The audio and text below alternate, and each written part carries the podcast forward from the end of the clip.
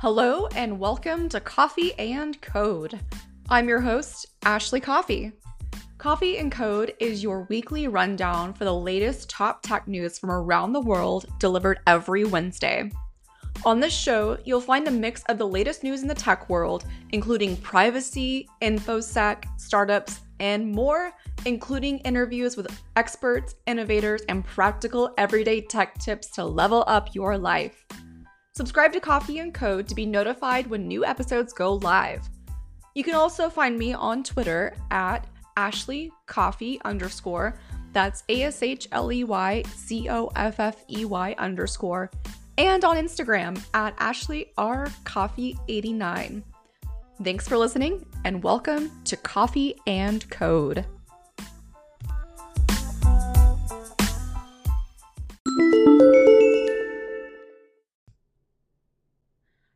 Today, I'll be covering the Twitter Bitcoin scam, GitHub's Arctic Code Vault, and how Facebook is addressing algorithmic racial bias. Let's dive in. So, last week, a major Twitter Bitcoin scam happened. You probably saw screenshots of tweets from people like Bill Gates, Jeff Bezos, Elon Musk, Barack Obama, companies like Ripple, Binance, Apple, and more. So, what happened exactly? Social engineering. Last Wednesday, attackers targeted certain Twitter employees through a social engineering scheme. But what does that mean exactly? In this context, social engineering is the intentional manipulation of people into performing certain actions or divulging confidential information. The attacker successfully manipulated a small number of Twitter employees and used their credentials to access Twitter's internal systems, including getting through a two factor authentication protections. As of now, it is known that they access tools only available to Twitter's internal support teams to target 130 Twitter accounts. For 35, correction, for 45 of those ca- accounts, the attackers were able to initiate a password reset, log into the account, and send tweets. Twitter is continuing their forensic review of all the accounts to confirm all actions that may have been taken. For up to eight of the Twitter accounts involved, the attackers took the additional step of downloading the account's information through the Your Twitter Data tool. This is a tool that is meant to provide an account owner with a summary of their Twitter account details and activity.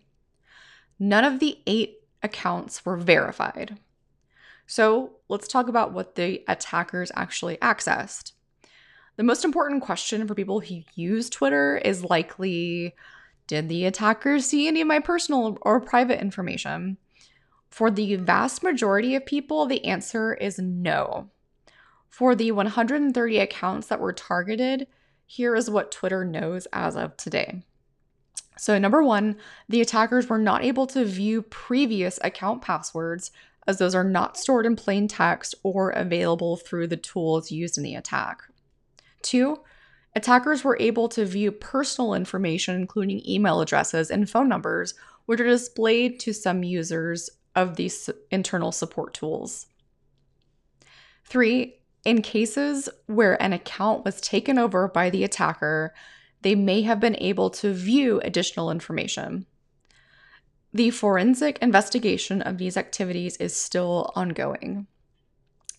So, Twitter believes that for up to 36 of the 130 targeted accounts, the attackers accessed the DM inbox, including one elected official in the Netherlands. To date, there is no indication that any other former or current elected official had their DMs accessed, so, i.e., Joe Biden. The FBI is leading an inquiry into the attack, and details are being updated every day. Um, a lot, a lot of information has come to light since last Wednesday, but this is pretty crazy, and it really goes to show the power of social engineering. Next up, let's talk about GitHub's Arctic Code Vault. For those of you who don't know, GitHub is a code hosting platform for version control and collaboration. It's open source. So if you're working on projects, you can put your repository out there and share it with the world. It's a really great tool. I recommend you uh, dive in and learn about it. But what I thought was really cool about this is that GitHub launched a archive program to preserve the world's code. So if you use GitHub, you can be rest assured knowing that your code is in an archive built to last a thousand years and it's in the Arctic. GitHub Universe in 2019 introduced the GitHub Archive program along with the GitHub Arctic Code Vault. And the mission of the Arctic Code Vault is to preserve open source software for future generations by storing your code in an archive built to last, like I said, a thousand years. On February 2nd of 2020, GitHub took a snapshot of all active public repositories on GitHub to archive in the vault. Over the last several months, their archive partners wrote 21 terabytes of repository data to 186 reels of digital photosensitive archival film. Their original plan was for their team to fly to Norway and personally escort the world's open source code to the Arctic. But as the world continues to endure a global pandemic, they had to adjust their plans. They stayed in close contact with their partners, waiting for the time when it was safe for them to travel to Norway. But GitHub is happy to report that the code was successfully deposited into the Arctic Code Vault on July 8th of 2020. If you go to GitHub's um, website, you can see photos of the journey um, of all these reels to the Arctic. Pretty cool. Thought this was a nice, um, fun, positive news um, amidst the the crazy news cycle going on. So, what's next? Um, code, culture, history, and technology. So every reel of the archive includes a copy of the guide to the GitHub Code Vault in five languages, written with input from GitHub's community and available at the archive program's own GitHub repository. In addition, the archive will include a separate human readable reel which documents the technical history and cultural context of the archive's contents which is now called the Tech Tree. Inspired by the Long Now's Manual for Civilization, the Tech Tree will consist primarily of existing works selected to provide a detailed understanding of modern computing, open source and its application, modern software development, popular programming languages, etc. It will also include works which explain the many layers of technical foundations that make software possible, which includes microprocessors, networking, electronics, semiconductors, and even pre industrial technologies. This will allow the archive's inheritors to better understand today's world and technologies and may even help them recreate computers to use the archive software. I think this is pretty cool. Um, think of it as like a, a digital museum for code. Facebook and Instagram plan to examine how Black and minority users are affected by the company's algorithms as compared with white users.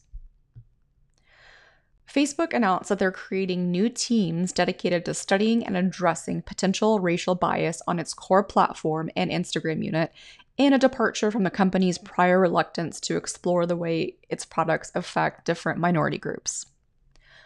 The newly formed Equity and Inclusion team at Instagram will examine how Black, Hispanic, and other minority users in the US are affected by the company's algorithms, including its machine learning systems and how those effects compare with white users. An Instagram representative confirmed the move, adding that the Facebook platform is also creating a similar product team for its namesake app. The move comes amid a continuing advertiser boycott related to how the social media giant polices its platforms and employee unrest over how it deals with racial issues. The question of how to detect and correct algorithmic bias is a big one for technology companies and governments alike. As studies have found, discrimination in how software drives decisions involving everything from sentencing guidelines to corporate recruiting. The issue of potential algorithmic bias has been a contentious one at times within Facebook. Last year, company officials barred employees from studying racial impacts associated with its platform without permission from the so called M team, which is a senior group of executives that include Mark Zuckerberg and Sheryl Sandberg.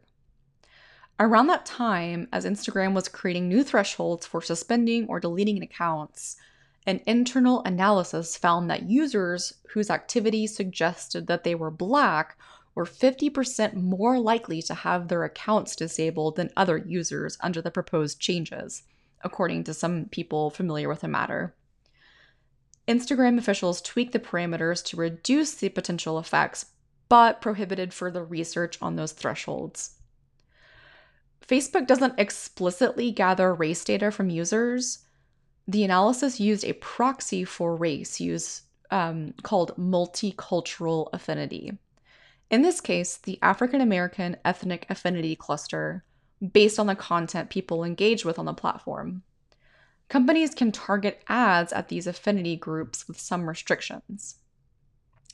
In a statement, Facebook said that the company had been concerned that using multicultural affinity as a proxy for race was unreliable and had required high level approval for race related research to ensure it was done responsibly. As part of the formation of the new team studying minority users' experiences, Facebook is talking to outside experts and civil rights groups about how to reliably and consistently study race. A civil rights audit commissioned by Facebook and released this month credited the company with acknowledging the risks and engaging with external experts on the issue. The report didn't assess any potential bias in the company's existing algorithms, noting that the auditors weren't given access to internal research and models.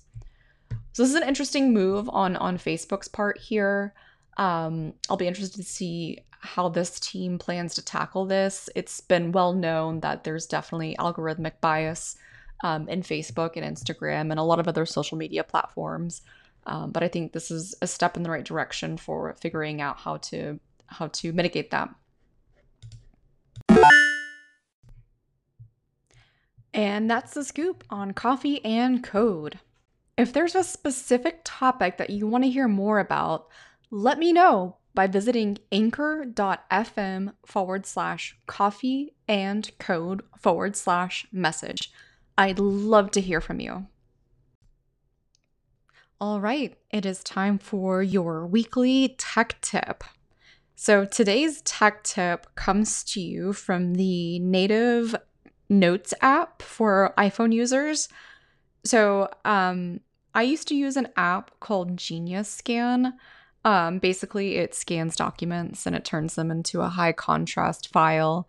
But with iOS 13, Apple released a new feature in Notes that allows you to scan documents. Mind blowing, right? So, to access this feature, one, you want to make sure that your software is up to date. But if you go to Notes, you tap on Create a New Note, and then you'll see a series of icons at the bottom there's a camera icon. So if you tap on that, there's an option for scan documents, take photo or video, or choose a photo from your photo library. You can add a photo to your notes. This is great if you're collaborating on a trip or whatever. Um, but for the sake of today's tech tip, we're going to use the scan documents feature.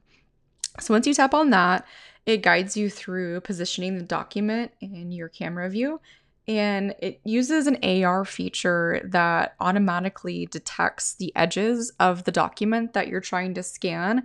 And if it's not um, detecting it in in the right way, um, as some documents can be weirdly shaped, you can actually drag the corners to the edges of the document.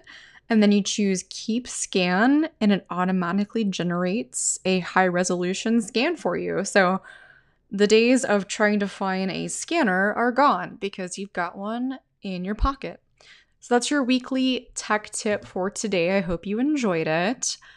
Thank you for listening, and be sure to subscribe to be notified when new episodes of Coffey and Code go live.